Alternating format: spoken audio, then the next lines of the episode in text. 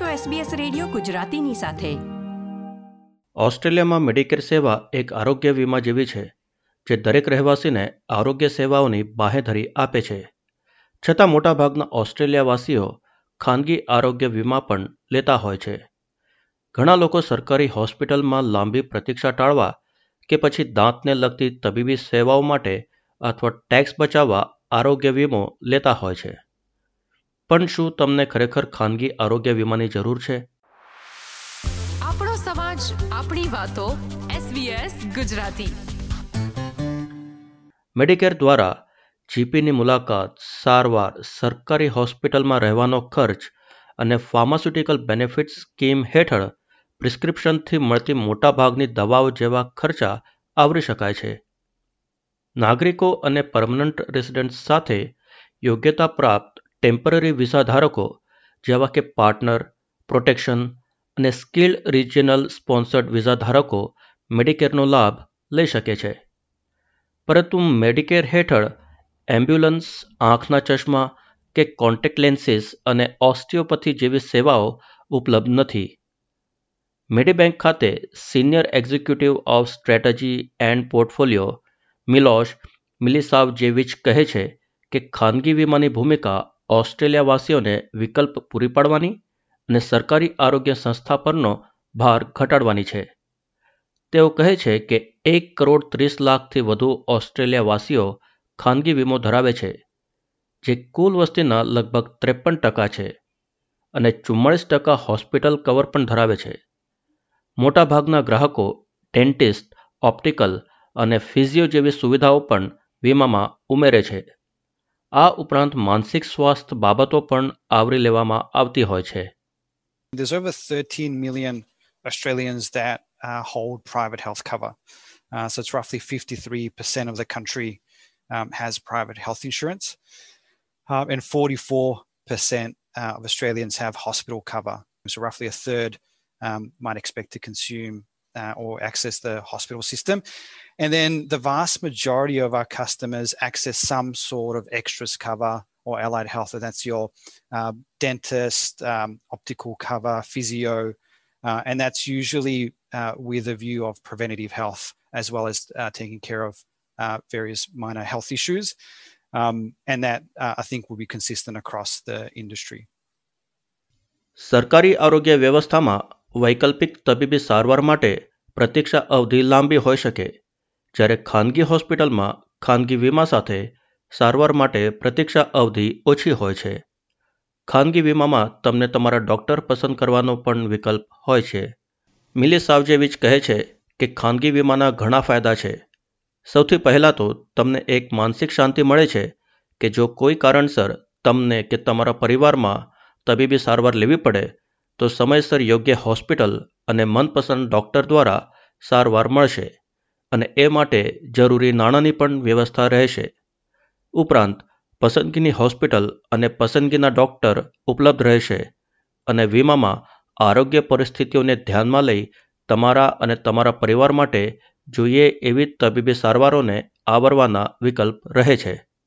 So, one is a peace of mind, so that should anything happen to you health wise or your family, you know that you'll be able to get access to the right hospitals and doctors and procedures and have the funds there through your cover to pay for those. Second thing is it gives consumers choice. So, choice of doctor, choice of hospital, an ability to really shape their healthcare to their own needs and to their families' families' needs. ખાનગી વીમામાં પ્રીમિયમની ચૂકવણી સાથે દર વખતે ખાનગી હોસ્પિટલમાં સારવાર લેતી વખતે પણ પૈસા ચૂકવવા પડી શકે છે, જે એક્સેસ તરીકે ઓળખાય છે. તમારી પાસે વિકલ્પ હોય છે કે તમે ઓછું પ્રીમિયમ ચૂકવી વધુ એક્સેસ રાખી શકો છો. બીજા વધારાના ખર્ચમાં ગેપ ફીનો સમાવેશ થાય છે. જો ડૉક્ટર તમારા વીમા કવરથી વધુ ફી ચાર્જ કરતા હોય, તો એ વધારાની ફી તમારે ચૂકવવાની હોય છે. ઉટામીમ ચોઇસ ખાતે વરિષ્ઠ પત્રકાર છે અને ખાનગી આરોગ્ય વીમાના વિશેષજ્ઞ છે. તેઓ કહે છે કે વીમા અને એમાં હોસ્પિટલ અને બીજા વિકલ્પો પસંદ કરતી વખતે વિવિધ વીમા પોલિસીનો અભ્યાસ કરવો જોઈએ. મોટાભાગના ઓસ્ટ્રેલિયાવાસીઓ એક જ હેલ્થ ફંડ પાસેથી હોસ્પિટલ અને વધારાની સારવાર ખાનગી વીમામાં પેકેજ તરીકે લે છે. પણ એ જરૂરી નથી. બંને કવર અલગથી અને એ પણ બે અલગ ફંડ પાસેથી ખરીદવું સસ્તું પડી શકે છે Most Australians take out a package for hospital and excess insurance from the same health fund. So there is no reason why you need to take those both covers from the same fund. And quite often it's actually more affordable and cheaper and better cover if you take if you look at it separately and might even take it from two different health funds. દરેક લોકો ખાનગી વીમો એમને જરૂર છે એટલે નથી લેતા ઘણા લોકો મેડિકેર લેવી સરચાર્જ ચૂકવવો ન પડે એ કારણસર પણ વીમો કરાવતા હોય છે.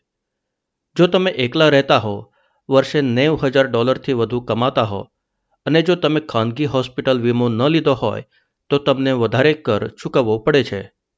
વીમાની કિંમત ટેક્સ ભરપાઈ કરતાં ઓછી હોઈ શકે છે. If you earn more than $90,000, you will pay an extra tax if you don't have private hospital insurance. So taking out a policy can actually be cheaper than paying that tax. Zhuting Zheng Melbourne University ખાતે health ઇકોનોમિક્સના professor છે તેઓ કહે છે કે સરકાર લોકોને ખાનગી વીમો લેવા ઉત્તેજિત કરવા નીતિઓ દ્વારા હસ્તક્ષેપ કરે છે જેમાં વિવિધ રિબેટ્સનો સમાવેશ થાય છે અને જો કોઈ એકત્રીસ વર્ષની ઉંમર સુધી ખાનગી વીમો ન ખરીદે, તો એમના માટે આગળ જતા વીમા પ્રીમિયમનો દર વધી જાય છે. રિબેટ હેઠળ ઉંમર અને આવકના પ્રમાણે ખાનગી વીમો ખરીદવા ડિસ્કાઉન્ટ મળે છે. લાઈફ હેલ્થ કવરનો પણ વિકલ્પ છે, જે લોકોને વહેલી ઉંમરથી જ વીમો લેવા ઉત્તેજન આપે છે.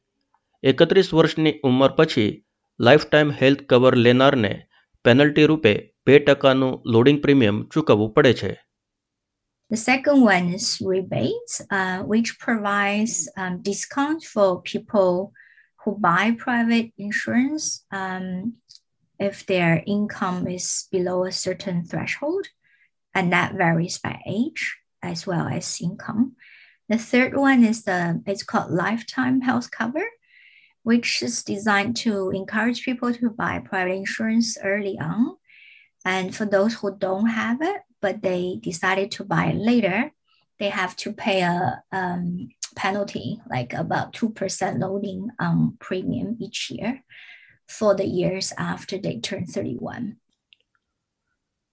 Professor Zheng કહે છે કે સરકારી પ્રોત્સાહનો હોસ્પિટલમાં પ્રતીક્ષા અવધિ ઘટાડવા માટે છે પરંતુ એવું થતું હોય એ લાગતું નથી ઘણા લોકો ખાનગી વીમો ધરાવતા હોવા છતાં લેવી સરચાર્જ બચાવવા ખાનગી હોસ્પિટલનો ઉપયોગ નથી કરતા એનો અર્થ છે કે સરકારી નીતિઓ અસરકારક નથી If you have a lot of people buying private insurance because they want to save um, levy surcharge, but they end up not using private hospitals, it makes no sense at all. So that means it's a it's not a great policy. Professor Zheng સૂચવે છે કે આરોગ્ય વીમાની પસંદગી કરતી વખતે કેટલી રકમના કવરની તમને અને તમારા પરિવારને જરૂર પડી શકે તેનું મૂલ્યાંકન કરવું જોઈએ. ખાનગી સારવારથી તમને શું લાભ થઈ શકે? એનું મૂલ્ય શું હોઈ શકે? સારવારમાં વિલંબ, ડૉક્ટરની પસંદગી કે પછી હોસ્પિટલમાં પ્રાઇવેટ રૂમ જેવી બાબતોમાંથી તમારા માટે કઈ બાબત અગત્યની છે? કોઈ ભવિષ્યમાં બાળકને જન્મ આપવા વિચારતું હોય, એમના માટે હોસ્પિટલમાં પોતાનો અલગ રૂમ રાખવા પર ભાર મૂકી શકે. અને એ માટે વધુ પ્રીમિયમ ચૂકવવા માટે પણ તૈયાર હોઈ શકે So number one, you have to think about if the benefit from a private treatment is important to you, how much it worth to you. Like say shorter waiting time or choice of doctors or a private room in a hospital. Uh, like say if someone want to give a birth and it's very important for her to have a private room, then she might be willing to pay a lot of money to buy private insurance coverage just for that. પણ જો એવી કોઈ યોજના ન હોય તો તમે private રૂમને વીમામાં ન આવરતા પ્રીમિયમની કેટલી રકમ બચાવી શકો છો એનું વિશ્લેષણ કરવું જોઈએ રિબેટ પર ધ્યાન આપો કેટલો કર ભરવો પડી શકે એનો વિચાર કરો ઘણા લોકો ફક્ત કર ન ભરવા માટે એ નિર્ણય લેતા હોય છે અને કેટલાક લોકો સરકારી હોસ્પિટલને સહાયરૂપ બનવા વધારે કર ચૂકવવાની તૈયારી રાખતા હોય છે અને એ લોકો મેડિકલ લેવી સરચાર્જ ભરવા પણ તૈયાર હોય છે think about rebates, think about actual tax you have to pay. And a lot of people making decision just because of the avoiding tax. And then some people they might be willing to pay a little bit more tax, just want to support public hospital, and that's fine. So they happy to pay Medicare levy surcharge. ધ્યાન રાખો કે ઓસ્ટ્રેલિયામાં ambulance સેવા આવરવામાં નથી આવતી તમારે ખાનગી વીમામાં એનો સમાવેશ કરાવવાનો રહે છે જો તમારી પાસે વીમો ન હોય તો તમારી સ્ટેટ એમ્બ્યુલન્સ સર્વિસ પાસેથી લવાજમ ભરી આ સેવાનો લાભ લઈ શકાય છે અહેવાલ સ્નેહા કૃષ્ણન દ્વારા પ્રસ્તુત કરતા આનંદ બિરાઈ, એસબીએસ ગુજરાતી. આ પ્રકારની વધુ માહિતી મેળવવા માંગો છો? અમને સાંભળી શકશો Apple podcast Google podcast Spotify કે જ્યાં પણ તમે તમારા પોડકાસ્ટ મેળવતા હોવ.